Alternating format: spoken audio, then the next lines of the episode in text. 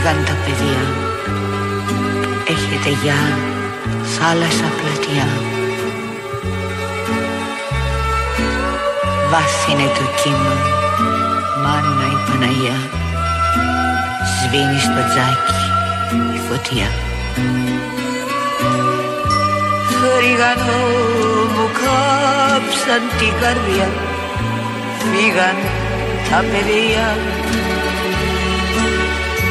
Πήρανε το δρόμο πικρό πρωί. Δρόμο μαύρο κι όπου βγει. Παίζανε στα ζάρια τη ζωή Είκοσι χρονών. Περιμένω να έρθει που είναι η αυγή Δάκρυ και παραπονό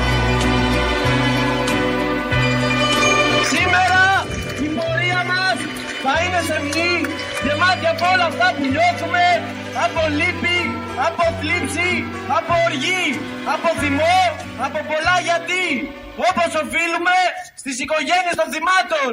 Θα είναι όμως και μαχητική, γιατί μόνο έτσι μπορούμε να θρηνήσουμε τους νεκρούς μας. Γιατί μπορεί αυτά τα παιδιά και τις οικογένειές τους να μην τα ξέραμε προσωπικά, αλλά τους νιώθουμε σαν δικούς μας νεκρούς. Γιατί είναι δικοί μας νεκροί, είναι από μας, είναι σαν και μας. Θα μπορούσε να είναι οποιοδήποτε από μας. Και αυτό τους χρωστάμε, σε αυτούς και στον καθένα μας. Να γίνουμε όλων των νεκρών η φωνή και το έγκλημα να μην συγκαλυφθεί. Είναι από μία από τις πολλές συγκεντρώσεις που έγιναν το Σαββατοκύριακο στις πλατείες, στους δρόμους, ακόμη και σε σιδηροδρομικούς σταθμούς της χώρας. Ένας μαθητής, φοιτητής, δεν έχει σημασία ούτε από ποια πόλη είναι, τα ίδια περίπου λένε όλα τα παιδιά, χωρίς και να έχουν συντονιστεί. Είναι πολύ λογικό. Είναι η φωνή των νεκρών. Και παντού γέμισε η Ελλάδα με φωνές των νεκρών. Και συνεχίζεται όλο αυτό. Μια κορύφωση τις επόμενες μέρες είναι η Τετάρτη που ξεκίνησε, έβλεπα, το έβλεπα το Σαββατοκύριακο πώς εξελισσόταν. Πρώτα το Εργατικό Κέντρο Αθήνας πήρε απόφαση για 24 ώρα απεργία την Τετάρτη. Μετά μπήκε ο Πειραιάς στο Εργατικό Κέντρο, μετά της Ανατολικής Αττικής, μετά και άλλα εργατικά κέντρα, μετά μπήκαν Ομοσπονδία. Σήμερα μπήκε και η ΑΔΔ. Απεργία λοιπόν την Τετάρτη και έχει πέσει και το σύνθημα να είναι πάλι κλειστά τα σχολεία και να κατέβουν να διαμαρτυρηθούν με τον πολύχρωμο και πολύ ωραίο τρόπο τους και να πενθήσουν ταυτόχρονα οι μαθητές και οι φοιτητές. Η Γενική Συνομοσπονδία Εργατών Ελλάδος, που έχει και την ταμπέλα, έχει και όλα τα υπόλοιπα, απούσα και από αυτό το φρικτό γεγονός, όπως είναι απούσα από οτιδήποτε συμβαίνει σε αυτόν τον τόπο. Τέσσερα, κάθε τέσσερα χρόνια κάνει ένα συνέδριο με κάτι δοτούς εκεί συνδικαλιστές τάχα μου, βγαίνει μια πλειοψηφία και μετά κάθονται και βλέπουν τηλεόραση. Παρακολουθούν και αυτοί το τι γίνεται. Φαντάζομαι θα έχουν και άποψη για το τι γίνεται, θα σχολιάζουν και όλα αυτά που γίνονται. Άποψη έχει και ο Πρωθυπουργός μας, ο οποίος στο διαδίκτυο χτες ανέβασε κείμενο. Ακούσαμε εδώ τα παιδιά πώς εκφράζονται, με τι λόγια, με τι πάθος, με τι οργή, με τι θλίψη και πώς το μετουσιώνουν όλο αυτό, με τι πολυμορφία σε όλο αυτό το κίνημα των τελευταίων ημερών. Και βγαίνει και η πολιτική ηγεσία, ο κορυφαίος της πολιτικής ηγεσίας και λέει, θέλει να κάνει λέει, μια προσπάθεια, έτσι έγραφε χτε, να βάλει στη σειρά τις σκέψεις του και σε λόγια και σε συναισθήματα. Πέντε μέρες μετά όλο αυτό. Και είπε την περίφημη συγγνώμη. Και λέει, και ξεκινώ με τα αυτονόητα. Ω πρωθυπουργός, οφείλω σε όλους, αλλά πάνω από όλα στου συγγενείς των θυμάτων, μια μεγάλη συγγνώμη. Τόσο προσωπική όσο και στο όνομα όλων όσοι κυβέρνησαν τη χώρα εδώ και χρόνια, γιατί πράγματι στην Ελλάδα του 23 δεν γίνεται δύο τρένα να κινούνται αντίθετα στην ίδια γραμμή και να μην το έχει αντιληφθεί κανείς. Έτσι λοιπόν ήρθε η περίφημη συγνώμη του Κυριάκου Μητσοτάκη. Βέβαια, στο ίδιο μήνυμα, λίγο πιο κάτω, λέει ότι, αλλά και στα νέα παιδιά αναφέρεται σε αυτά, που διαδηλώνουν βουβά και ειρηνικά αυτές τις μέρες, κρατώντας ένα κερί και με σύνθημα φταίει κακιά η χώρα. Ένα σύνθημα που η αλήθεια του μας πονά όλους. Το στυλιτεύει αυτό ο Κυριάκος Μητσοτάκης για την κακιά χώρα. Να θυμίσουμε ότι είναι επικεφαλής της κακιάς χώρας εδώ και τέσσερα χρόνια. Είναι 19 χρόνια βουλευτής. Δεν ξέρω πόσα από αυτά είναι υπουργός. Και γενικώ στο κόμμα του έχει συμβάλει και ο ίδιος προσωπικά για να έχουμε την κακιά τη χώρα. Στα τέσσερα χρόνια λύνεις τα πάντα. Προλαβαίνεις την κακιά τη χώρα να την κάνεις καλή χώρα. Άμα θες και άμα δεν είσαι δέσμιος ιδεολειψιών και άμα δεν έχεις τι εταιρείες πάνω απ' όλα και άμα δεν διορίζεις όπως διορίζεις σταθμάρχες και άμα δεν μειώνεις το προσωπικό ώστε να είναι ένας μόνος του έρμος μες στη μαύρη νύχτα, και αν, και αν, και αν, και αν. Χίλια αν μπορούν να πούνε.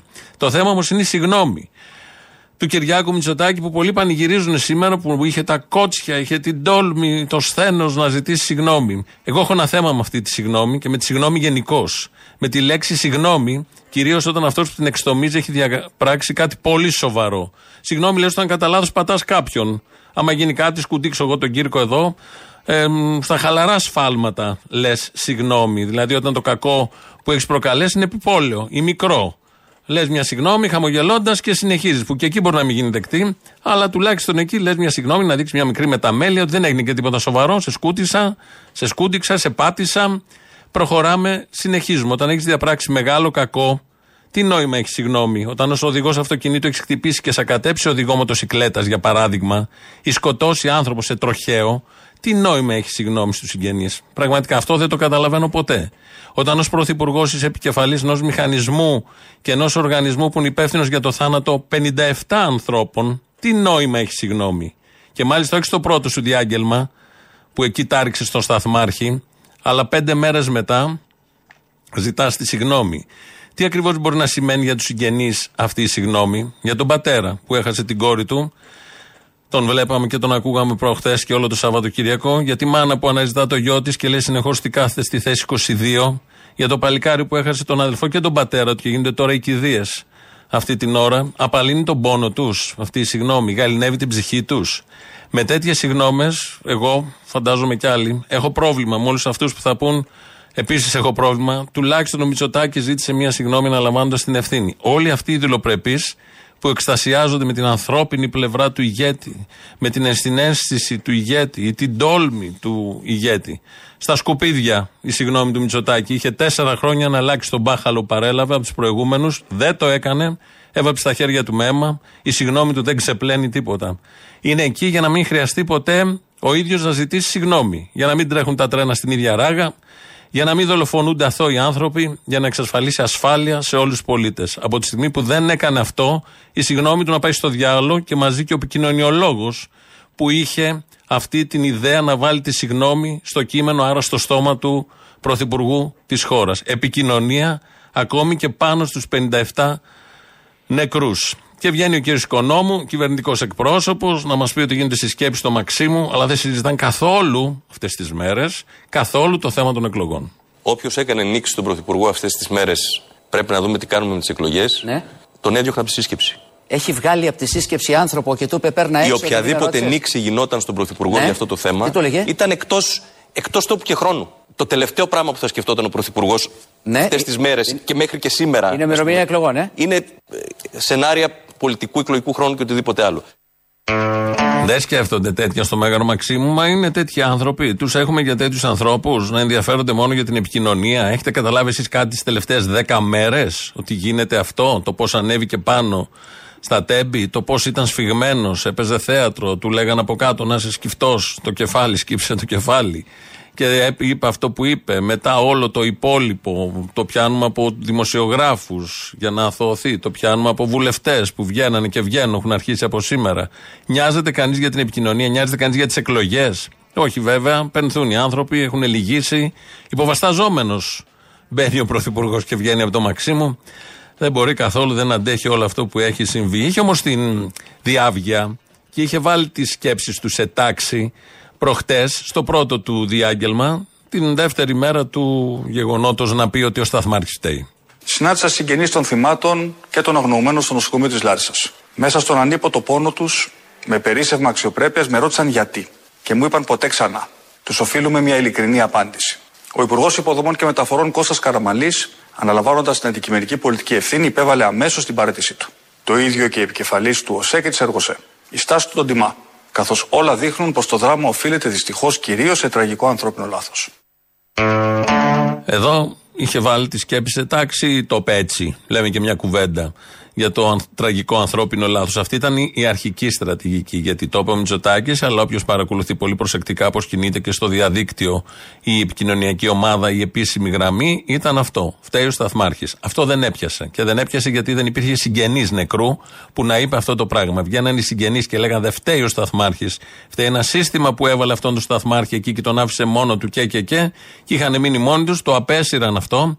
Και τώρα πάνε στο άλλο. Στη συγγνώμη και θα δούμε πώς θα γίνει, ότι και εμείς έχουμε ενσυναίσθηση και εμείς πονάμε και είναι η κακιά η χώρα και διάφορα άλλα τέτοια που επίσης δεν πιάνουν. Επίσης δεν πιάνουν και έρχονται οι συγγενείς, συγγενείς νεκρών και αποδομούν τα επικοινωνιακά όλων όσων ανέβηκαν πάνω και έχουν μερτικό ευθύνης. Σκοτώσαν τα παιδιά μας και τώρα βγαίνουν και μας λένε διάφορα και βγήκε αυτός ο κύριος Τερεζάκης που μας έκανε τέζα τα παιδιά μας και μιλάει. Δεν τρέπονται λιγάκι. Δεν τρέπονται. Ήρθαν, είμαστε εδώ πέρα δυόμιση, μέ, δυόμιση μέρες με τον άλλο μου το γιο και περιμένουμε ακόμα και το παιδί να αγνοούμενο. Πού είμαστε, Πού είμαστε, σε πόλεμο, σε πόλεμο είμαστε; Ήρθε η πρόεδρος Δημοκρατίας και πετούσε λουλούδια στα καμένα τα βαγόνια. Σε μπουζουξίδικο ήτανε. Ήρθε ο άλλος να μην το χαρακτηρίσω και έδινε αίμα και χαζογελούσε εδώ στη Λάρισα. Τι είναι αυτά τώρα; Όλοι ανύπαρκτοι είναι. Να παραιτηθούν όλοι. Όλοι. Ακόμα υπάρχει κυβέρνηση σε αυτήν την Ελλάδα. Μετά από 100 παιδιά σκοτωμένα. Μας δουλεύουνε.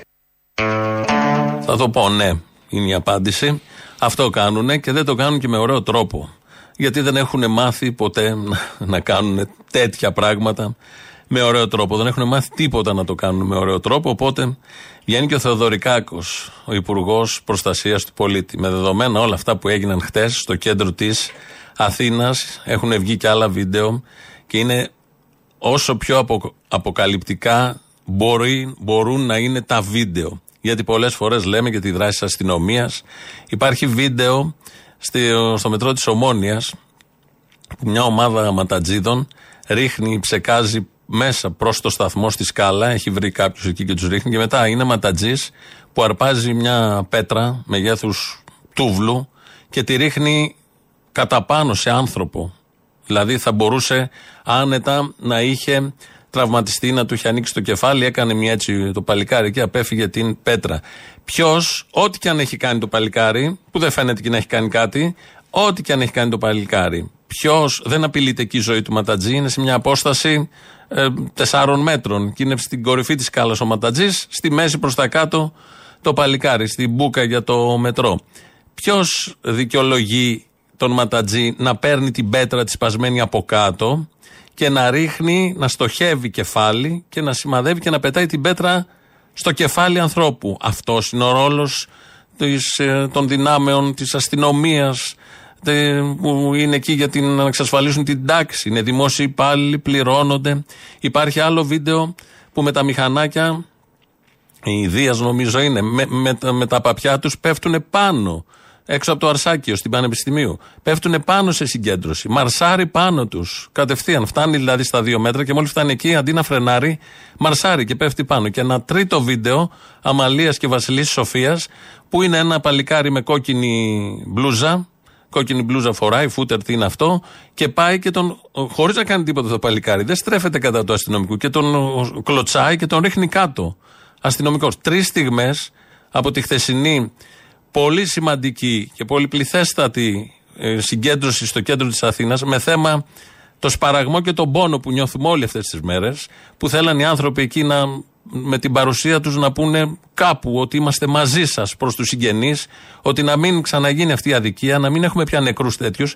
Και πάνε αυτά τα καθάρματα του Θεοδωρικάκου υπάλληλοι και πάνε ομά και πνίγουν με τους γνωστούς προβοκάτορες εκεί που μπήκανε κάποιοι στην κάτω πλατεία και ρίξανε 4-5 που μπορούν, άμα θέλουν αμέσως να τους μπουζουριάσουν, για να δούμε και ποιοι είναι. Ρίξανε κατά μίας σκουλούβα και μετά την πλήρωσε όλη η συγκέντρωση και στην πάνω πλατεία και στην ομόνια και στην πανεπιστημίου το κλασικό που γίνεται. Βγαίνουν πέντε από κάπου, χτυπάνε σε ένα σημείο και την πληρώνει τέτοιος συντονισμός η ελληνική αστυνομία τη πλατεία, την πληρώνει το σύνολο της πορείας. Ενώ είναι το 99,9% δεν έχει τέτοια διάθεση και δεν έχει στο νου της να κάνει τέτοια, θα βγουν οι μπάχαλοι από κάπου, θα κάνουν αυτό που κάνουν και μετά το χρησιμοποιεί. Και βγαίνει ο Θεοδωρικάκος λοιπόν, το έχουμε ξαναδεί τώρα, απλά τώρα με αυτά τα βίντεο είναι πιο αποκαλυπτικό από ποτέ. Είναι πεντακάθαρο τι έχει γίνει, δεν μένει σε κανέναν λογικό αμφιβολία για το πώς λειτουργεί όλο αυτό το σύστημα της κυβέρνησης των Αρίστων, του επιτελικού κράτους που τώρα πια παίρνει και επιτελικές πέτρες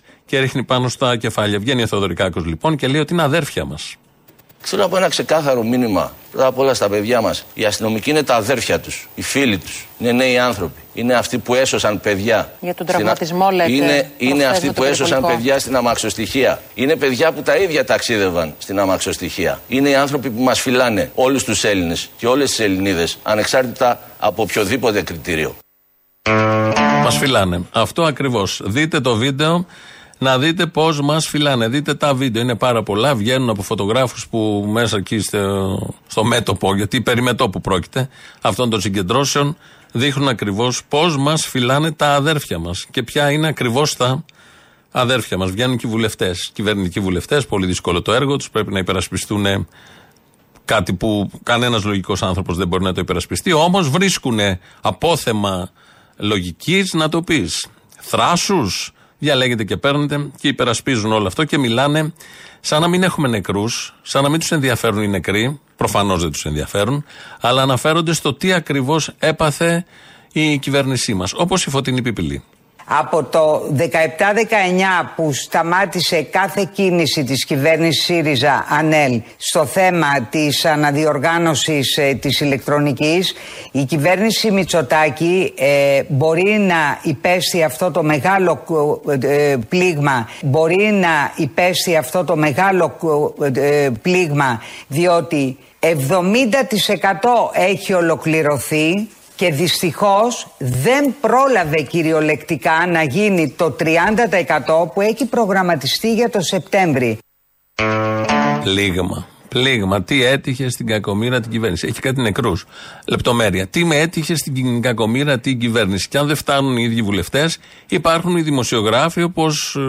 δεν θα ακούσουμε αυτούς την προηγούμενη εβδομάδα. Έχουμε νέα φουρνιά, όπως ο Νίκος Μάνεσης. Για ένα διαχρονικό πρόβλημα. Ναι, ήταν διαχρονικό το πρόβλημα στο σιδηρόδρομο. Ο Μητσοτάκης ήταν άτυχος. Του κάτσε η τραγωδία, του κάτσε το δικό του μάτι αυτή τη χρονική περίοδο. Διότι εδώ πέρα υπάρχει συνυπευθυνότητα. Έκατσε η τραγική μπίλια, να μιλήσω με όλους ρουλέτας, στην κυβέρνηση αυτή. Ο Μητσοτάκης ήταν άτυχος. Μεγάλη ατυχία και πλήγμα για την κυβέρνησή μας. Άτυχοι δεν ήταν οι νεκροί, όσοι ήταν μέσα. Άτυχος είναι ο Μητσοτάκης που του έτυχε όλο αυτό. Και βγαίνει τώρα και ο Σταθμάρχης, ο κορυφαίος όλων, γιατί ο Άδωνης Γεωργιάδης πρέπει να ξέρετε ότι είναι Σταθμάρχης. Παίζει τα θέματα των σιδηροδρόμων στα δάχτυλα. Ξέρει ακριβώς τι έγινε εκείνο το βράδυ, τι γίνεται στο σταθμαρχείο της Λάρισας, ξέρει πώς δουλεύουν τα κλειδιά, ξέρει πώς γίνονται οι επικοινωνίες, ξέρει τα πάντα. Επιστράτευσαν και αυτόν, λογικό, λογικότητα, λογικότατο, και άρχισε μια τέτοια παπάντζα μέσα στο Σαββατοκυριακό. Τον έχουμε συνηθίσει πάντα τέτοια λέει. Ξεπέρασε και τον χειρότερό του εαυτό. Για να μας πει, θα ακούσουμε τρία αποσπάσματα, τέσσερα, ότι όλα δούλευαν άψογα.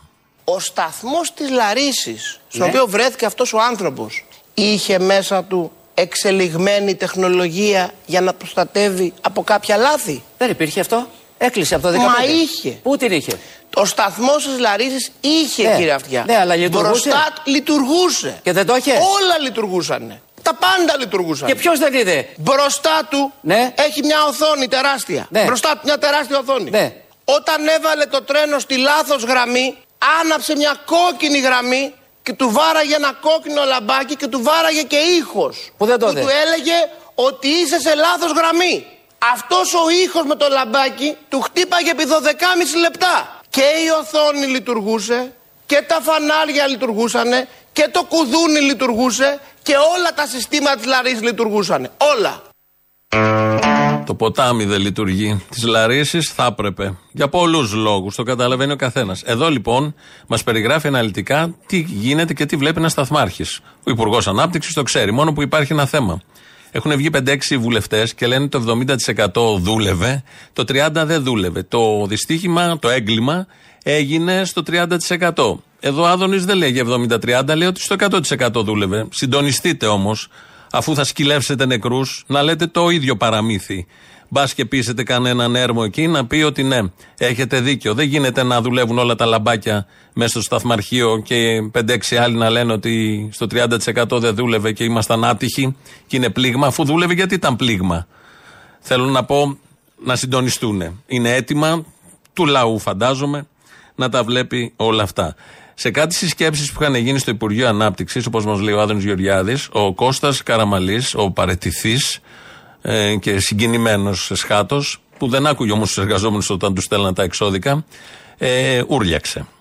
Και επειδή είχαμε αγωνία να δούμε αυτό, αυτό το διάγραμμα τι γίνεται με αυτή τη σύμβαση, έχω κάνει στο γραφείο μου κατά το παρελθόν δύο φορές σύσκεψη με τον Κώστα Καραμαλή και τον κύριο Βίνη του Για ΟΣΕ αυτό και τη εδώ. δικιά μου υπηρεσία για αυτή τη σύμβαση. Τη σύμβαση την ξέρω απ' έξω τα προβλήματά της. Διότι εμείς πιέζαμε να τελειώσει γρηγορότερα Ωραία, αυτή η εγώ σύμβαση. Και ο ρωτάω- Καραμαλής και ο Καραμαλής, Ναι. ο άνθρωπος Ναι. που νομίζει ο κόσμος ότι αδιαφόρησε, ήταν αυτός που ούρλιαζε να πάει η σύμβαση γρηγορότερα. Αυτή είναι η αλήθεια. Το έχω δει με τα μάτια μου. Να μην το πω, να πω ψέματα. Ε, Τον εμεί- έχω δει στο γραφείο μου με τι αγωνία φώναζε στους υπηρεσιακούς να τελειώσουν αυτή τη σύμβαση και να μπει μια ώρα αρχίτερα. Γιατί δεν ε, δεχόταν τα εξώδικα που στέλνανε οι συνδικαλιστές; Γιατί όταν είχαν απεργία τότε και για τέτοια θέματα τις έβγαζε παράνομες και τις έστελνε στη δικαιοσύνη. Αυτά τα λέει, τα έχει δει με τα μάτια του. Ο Άδωνο Γεωργιάδη δεν μπορεί να λέει ψέματα. Είναι τέτοιος. Τον έχουμε συλλάβει ποτέ να λέει ψέματα για δευτερεύοντα θέματα. Θα πει τώρα εδώ για ένα κομβικό θέμα που έχουμε και νεκρούς. Θα τολμήσει να βγει να πει ψέματα. Καραγκιόζης είναι. Έχει κανείς κάποια τέτοια άποψη ή στοιχείο ότι θα, θα σκύλευε με αυτόν τον τρόπο και θα έλεγε τέτοιες ασυναρτησίες; Είναι δυνατόν; Σε καμία περίπτωση. Πάντα, να ξέρετε, αυτό το κάνει ο Άδωνο Γεωργιάδης. Λέμε εδώ τα δικά μας. Δηλαδή, είπε τώρα ότι λειτουργούσε άψογα το σταθμαρχείο, ο Ούρλιαζ ο Καραμαλής, άρα αθώο το μηχανισμός, αθώος και ο Καραμαλής. Πρέπει να γίνει σύγκριση με την Ευρώπη. Είναι κλασικό. Το έκανε και στα σούπερ μάρκετ προχθές του Λονδίνου.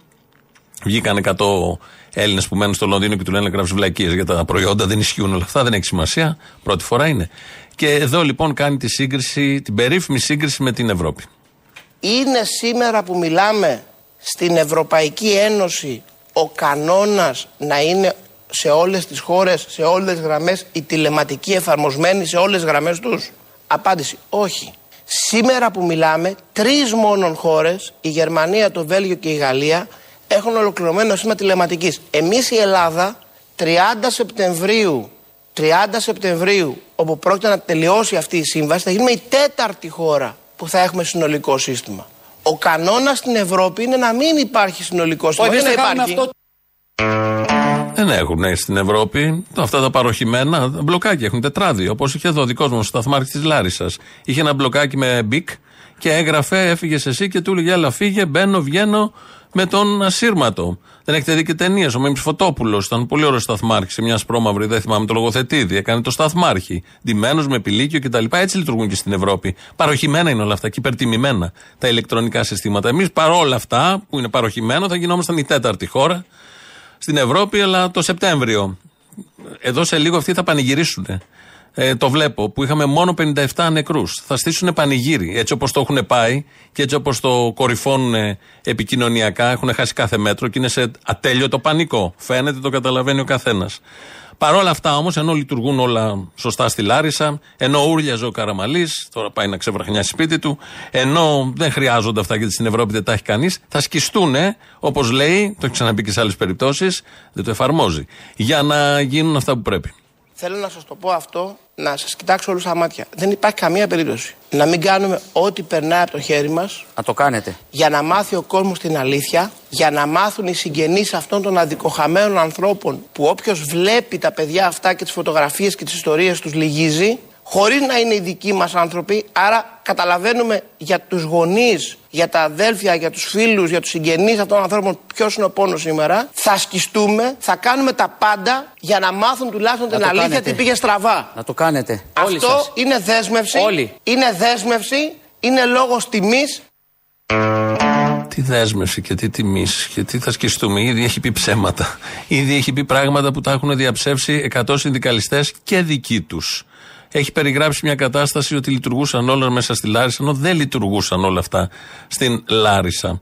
Παρ' όλα αυτά με το ίδιο θράσος. Αυτό είναι ένα επικοινωνιακό τσίρκο που μόλις ακούσαμε. Στη μία πλευρά θα ακούσουμε τώρα και ένα παλικάρι, 20χρονο, που εκείνο το βράδυ ήταν επιβάτης, αμέσως μετά έσωσε 10. Είναι και άλλα παιδιά που σώσανε, βγαίνουν στα κανάλια, εκπέμπουν ένα ήθος εκπληκτικό που καμία σχέση δεν έχει και με τους δημοσιογράφους που κάθονται δίπλα τους και τους παρουσιάζουν στις εκπομπές τους και κυρίως με όλα αυτά που λένε εδώ οι υπουργοί. Ο Ανδρέας Αλικανιώτης.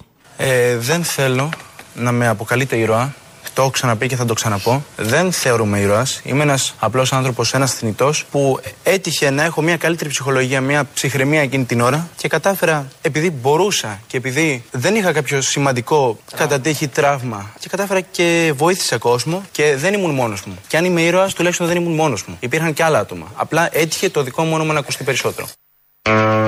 Επειδή ήρωα τον ανεβάζουν, ήρωα τον κατεβάζουν. Το έχει πει σε δύο-τρεις εκπομπές το παιδί, αφού περιγράφει τι ακριβώς έγινε εκεί. Ότι έκανε το αυτονόητο, είχε την ψυχραιμία, λειτουργήσε και πήγε να σώσει όσους περισσότερους μπορούσε. Κάποιους δεν τα κατάφερε. Ε, και λέει: Μη με λέτε ήρωα, γιατί η ανάγκη των καναλιών, έτσι όπως λειτουργούν, είναι να φτιάξουν ήρωες. Στις πλατείες της ε, χώρας, στις πλατείες και στα αμφιθέατρα, σήμερα στο Απιθύτα έβλεπα, οι φοιτητές έστησαν στην είσοδο του Απιθύτα ένα αυτοσχέδιο μνημείο ε, με λουλούδια και με τα ονόματα μέτρησα 12. 12 νεκροί συμφοιτητές τους, κορίτσια αγόρια, σε αυτό το, το προμελετημένο έγκλημα το προμελετημένο έγκλημα. Μια δολοφονία, κρατική δολοφονία, εταιρική δολοφονία, ευρωπαϊκή δολοφονία, γιατί στα πλαίσια αυτά γίνονται όλα αυτά. Υπάρχει κάποιο πλαίσιο μέσα στο οποίο λειτουργούν και θεοποιούνται επιχειρηματικότητες, ιδιωτικοποιήσεις, μειώνεται το ανθρώπινο κόστος, η ανθρώπινη αξία. Όλα αυτά δεν υπάρχουν γιατί το κέρδος πάει πάνω από όλα και σκεπάζει όλα τα υπόλοιπα και γίνονται και στραβές. Κάπως έτσι τις αντιμετωπίζουν και κάπως έτσι τις παρουσιάζουν. Στις πλατείες λοιπόν της Αθήνας, μέσα στο Σαββατοκύριακο, ε, μαζευόταν κόσμος. Αυτή τη στιγμή συμβολικά αφήνουμε 57 μαύρα μπαλόνια στον ουρανό. Όσοι γυναικροί μα. Ένας καημός λάδι στην πληγή.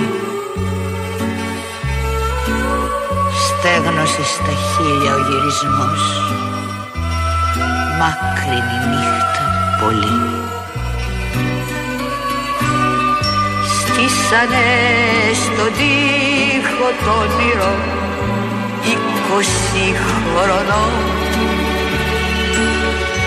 Ρίξανε φαρμάκι στο νερό πίσω να έρθω δεν μπορώ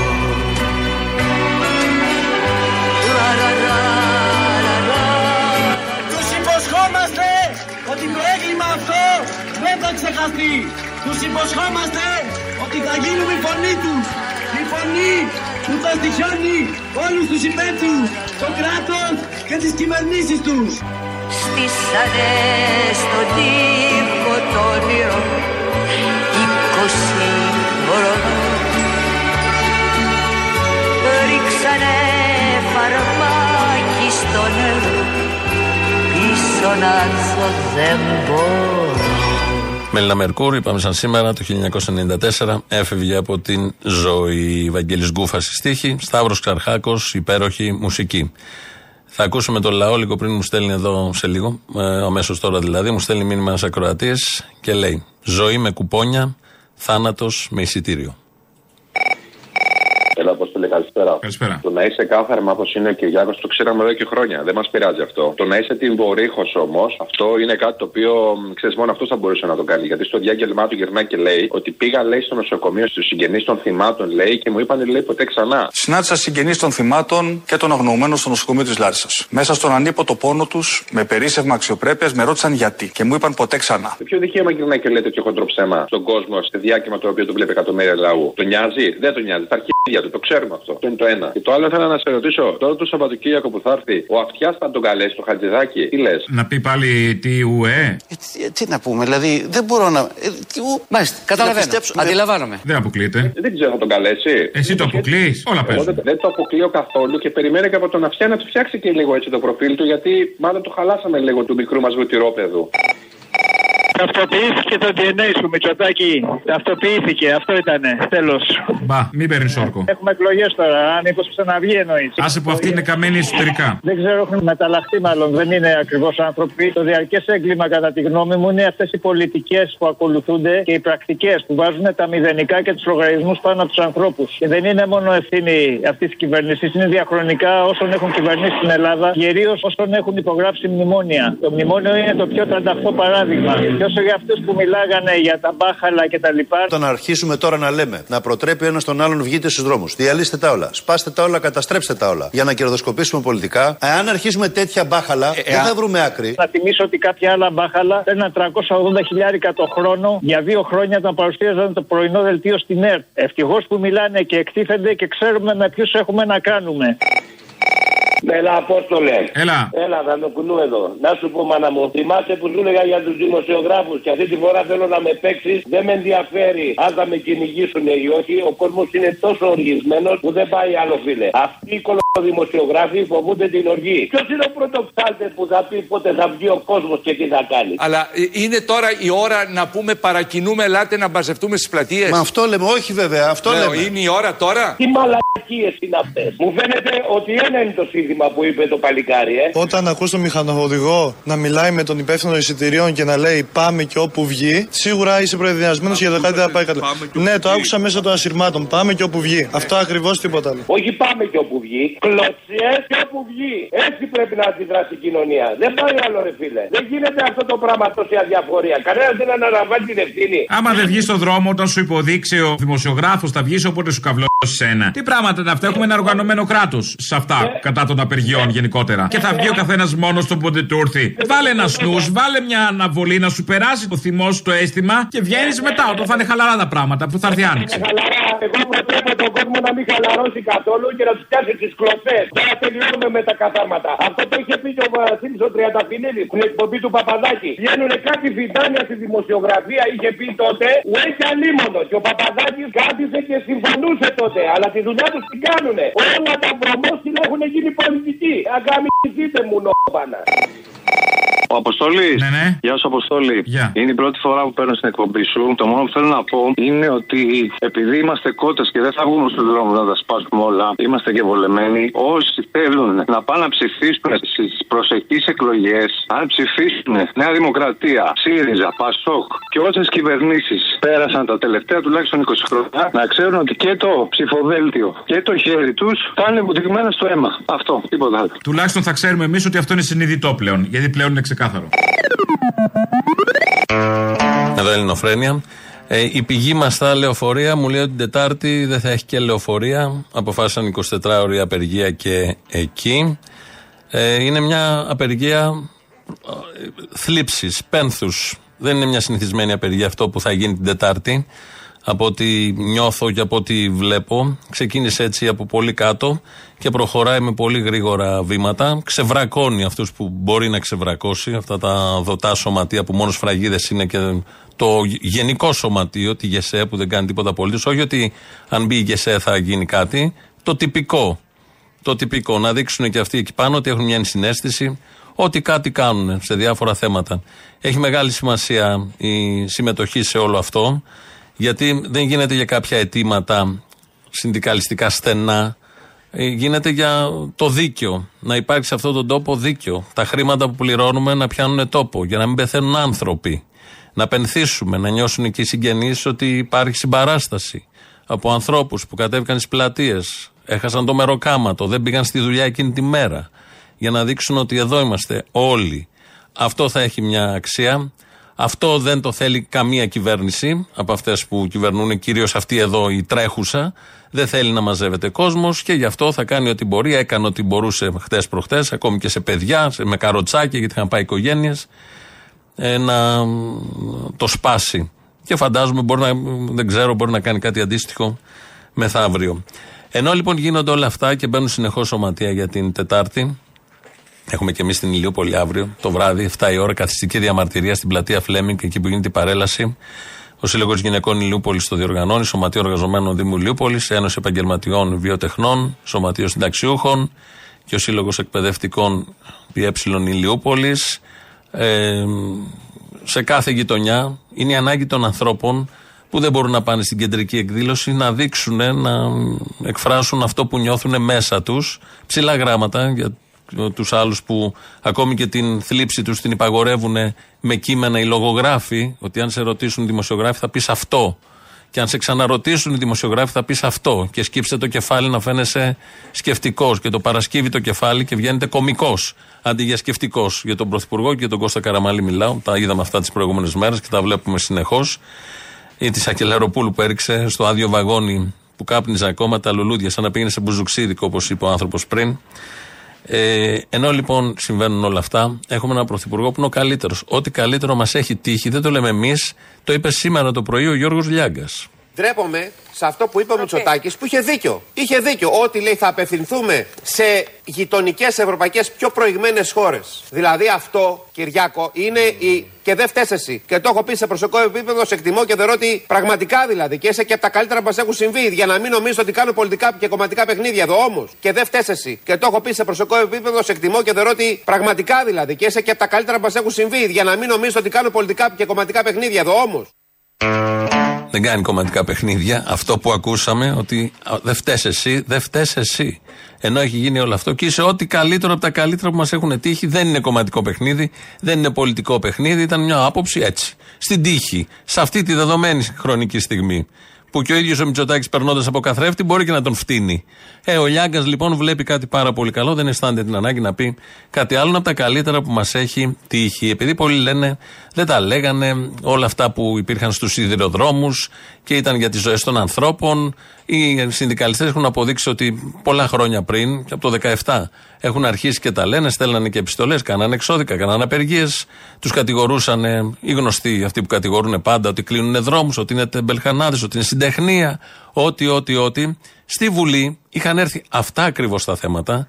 Θα ακούσουμε τώρα τον βουλευτή του ΚΚΕ, τον Χρήστο Κατσότη, 12 Ιανουαρίου του 2023. Πριν δύο μήνες περίπου, στη Βουλή ένα-ένα τα απαριθμούσε. Σοβαρή είναι η κατάσταση στο δίκτυο και τη συνολική γραμμή βέβαια του ΟΣΕ. Τεράστιου κινδύνου εγκυμονεί η μη τήρηση κανονισμών ασφαλείας, λειτουργία και κυκλοφορία των αμαξοστοιχείων. Ενδεικτικά η ομάδα επισεβή γραμμής που είναι στη λειτουργία και πρέπει να αποτελείται από πέντε άτομα, πολλές φορές είναι με μόνο δύο ή ακόμα και ένα. Ακόμα δεν τηρούνται οι απαραίτητοι χρόνοι ή μπορεί να γίνονται εργασίες σε ηλεκτροδοτούμενο δίκτυο χωρίς διακοπή ρεύματος.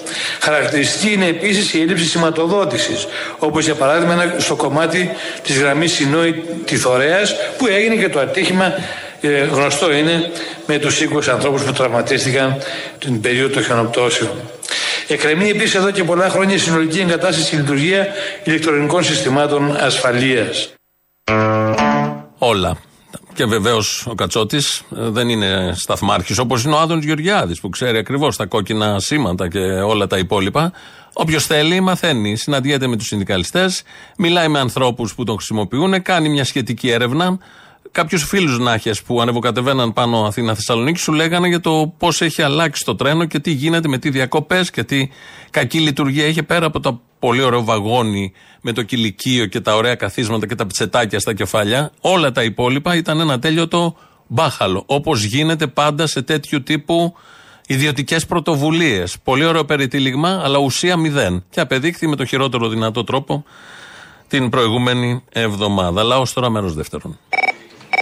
Έλα, Αποστολή. Έλα. Τηλεφωνώ από Λάρισα. Δεν θα αναφέρω για το ατύχημα που έχει γίνει. Εγώ θα αναφέρω ένα άλλο θέμα εδώ που ζούμε εμείς καθημερινά στη Λάρισα. Καταρχάς, έχουμε πάρα πολλά θύματα από τρένα λόγω αφύλακτων διαβάσεων. Αυτό πήγα να πω. Εκεί έχετε πολλά θύματα και από πεζούς ναι. που πάνε να περάσουν τις διαβάσεις. Όχι μόνο από τα τρένα. Πάρα πολλοί άνθρωποι και μικρά παιδιά. Δηλαδή, αν κοιτάξετε δημοσιογραφικά, άμα το ψάξετε το θέμα, έχουν σκοτωθεί πάρα πολλοί άνθρωποι από τις διαβάσεις. Το τρένο περνάει ακριβώς μέσα από την πόλη. Το βλέπω καθημερινά γιατί πηγαίνοντας στη δουλειά μου περνάω από την οδό Βόλου που ξέρουν οι Λαρισαίοι. Η μπάρα ανοίγει με μανιβέλα, με ανθρώπινο χέρι. Μιλάμε για καταστάσεις που ούτε στο Μπαγκλαντές δεν τις βλέπεις. Όλοι οι Λαρισαίοι ζούμε με τα τρένα. Έχουμε ατυχήματα με τα τρένα. Πρόσφατα σκοτώθηκε ένας άνθρωπος που πήγε να περάσει από φυλάκτη διάφαση με το αυτοκίνητό του. Νέος άνθρωπος. Αυτά τα ξέρουν. Αυτό το πρόβλημα υπάρχει χρόνια στη Λάρισα. Εμείς το ζούμε καθημερινά. Πόσα να προλάβει μια ιδιωτική πρωτοβουλία, πόσα; Δεν είναι μόνο ιδιωτική πρωτοβουλία, Αποστόλη. Θυμάμαι τα δημοτικά συμβούλια το αναφέρανε χρόνια τώρα. Πρέπει να φύγουν οι γραμμές από τη Λάρισα. Πρέπει να γίνει μια υπογειοποίηση. Αυτό είναι χρόνιο ζήτημα της Λάρισας. Δηλαδή δεν ξέρω αν θα το λύσουν ποτέ. Και να σου πω ποιο είναι το αποτέλεσμα. Ότι δεν θα λυθεί ποτέ αυτό το θέμα. Αυτό ήθελα να πω. Μόνο και οι Λαρισαίοι το ξέρουν αυτό το θέμα που ζούμε.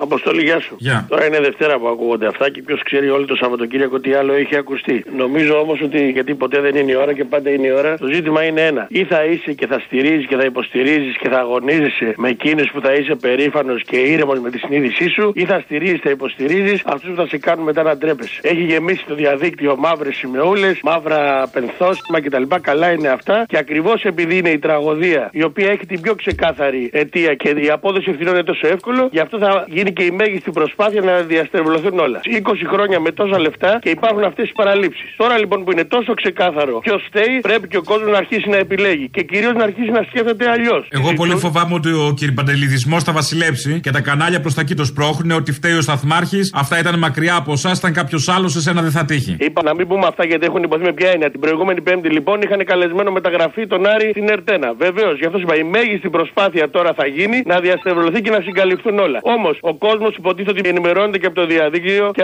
από όλα αυτά. Αυτό που θα πρέπει να περάσει είναι ότι κοιτάξτε τις δουλειές σας και πάμε παρακάτω. Συνέχισε να είσαι Παντελής και περίμενα από ένα μυτσοτάκι. Αυτό θα γίνει. Ελπίζουμε τουλάχιστον στα νέα παιδιά και αυτό είναι ο φόβος. Αυτό τρέμουν. Τα νέα παιδιά που έχουν άλλη πληροφόρηση και άλλη αντίληψη.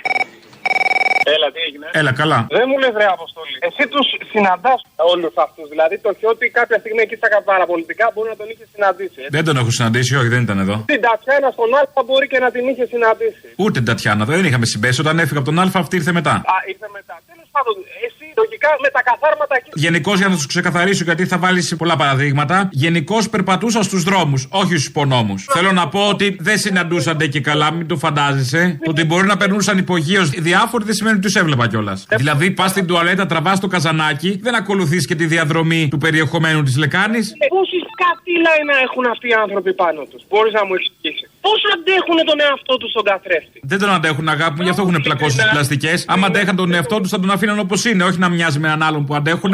Ρε φίλε, ειδικά από τη στιγμή που βγήκε ο Μητσοτάκης και μετά έχουν γίνει πορωμένοι τελείως ρε μαλάκα. Τελείως πορωμένοι ρε φίλε. Τι είναι αυτό το πράγμα ρε φίλε. Ε, καλά, έχουν μεσολαβήσει και κάποιες λίστες πέτσα για να τους πορώσουν. Ρε φίλε, δεν είναι μόνο οι λίστες πέτσα. Κάτι άλλο. Α, δεν είναι τα φράγκα, πιστεύεις. Το κάνουν ε, από ιδεολογία μόνο. Όχι, δεν είναι ιδεολογία. Ξέρουν ότι αν δεν γλύψουν αρκετά θα φύγουν. Ξέρουν ότι αυτός ο συγκεκριμένος προφανώς η μοναδική αξιολόγηση που κάνει είναι ποιος το γλύφει περισσότερα. Δεν έχω να σου πω κάτι άλλο. Δεν μπορώ πραγματικά. Όπως όλοι μας δεν μπορούμε πια να αναπνεύσουμε. Δεν υπάρχει αυτό το πράγμα. Κόφτε τις μαλακίες με τα κλειστά φώτα και τις μαλακίες αυτές. Θέλετε να διαμαρτυρηθείτε; Κάτω όλοι μαζί μας απόγευμα. Μα δεν θα χειροκροτήσουμε στα μπαλκόνια κάτι, δεν θα γίνουμε ζεσουίδες πάλι. Άσε μας, αλλιώς έχουμε μάθει. Άσε με να διαδηλώσω με το κλειστό φως του ζεσουί και το χειροκρότημα στο μπαλκόνι. Όχι μαλάκα, μου τελείωσαν. Και όσοι το κάνανε είσαστε πολύ μαλάκες. Κάτω, κάτω γάμο το σπίτι σας. Κάτω να αναπνεύσουμε. Ποιο σπίτι να γαμίσει, το σπίτι θα το πάρουν και αυτό, άστο. Και πάλι δεν κατεβήκανε. Και πάλι δεν κατεβήκαμε. Αλλά αυτή τη στιγμή δεν παλεύετε ρε Αποστολή, αν δεν κατεβούμε και τώρα. Δεν παλεύετε ρε. Γεια σου ρε Αποστολή, γεια.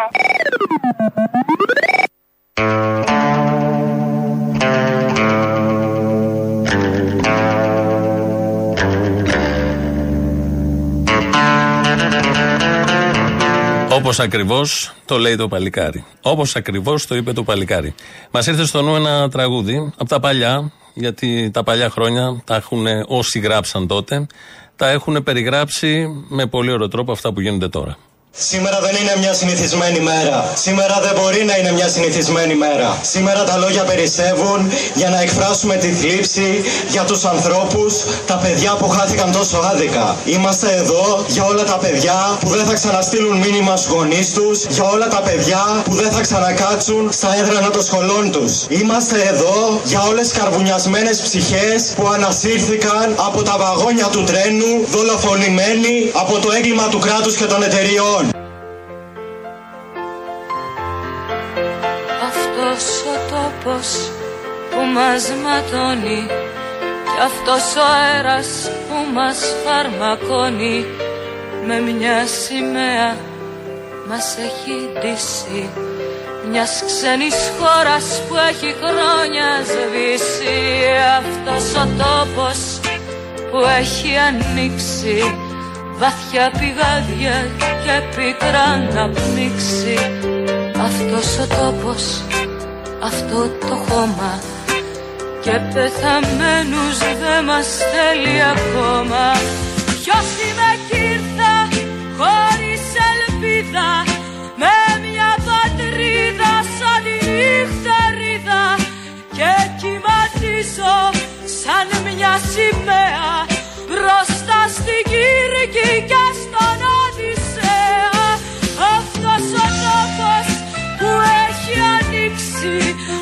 βαθιά πηγάδια και μικρά να πνίξει αυτός ο τόπος, αυτό το κόμμα και πεθαμένους δεν μας θέλει ακόμα.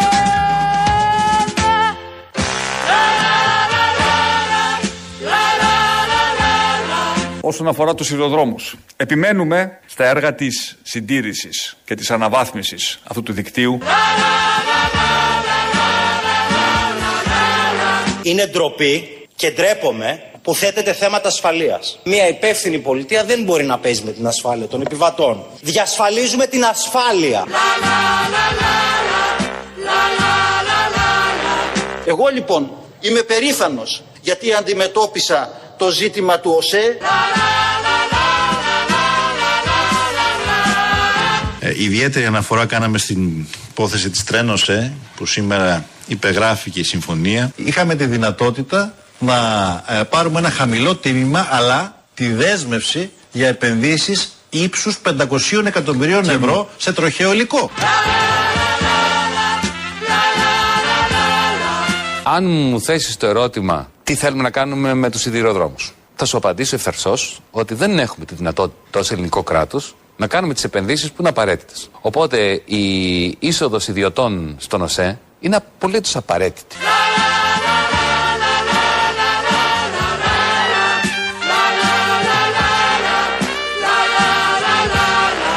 το 2021 να είναι και στη πράξη έτος σιδηροδρόμων, το ελληνικό αν θέλετε έτος σιδηροδρόμων.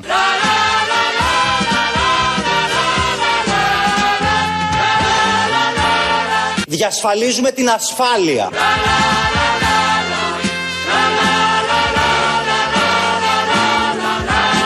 Διασφαλίζουμε την ασφάλεια. Επομένως πρόβλημα ασφάλειας δεν υπάρχει.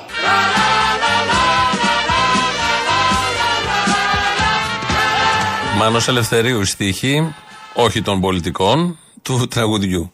Θάνος Μικρούτσικος βεβαίως η μουσική και Μαρία Δημητριάδη στο τραγούδι. Κάπως έτσι, κάπου εδώ, με τις ευθύνες ε, καταμερισμένες όπως πρέπει. Φτάσαμε στο τέλος και για σήμερα. Τρίτο μέρος του λαού μας πάει στο μαγκαζίνο. Τα υπόλοιπα αύριο. Γεια σας.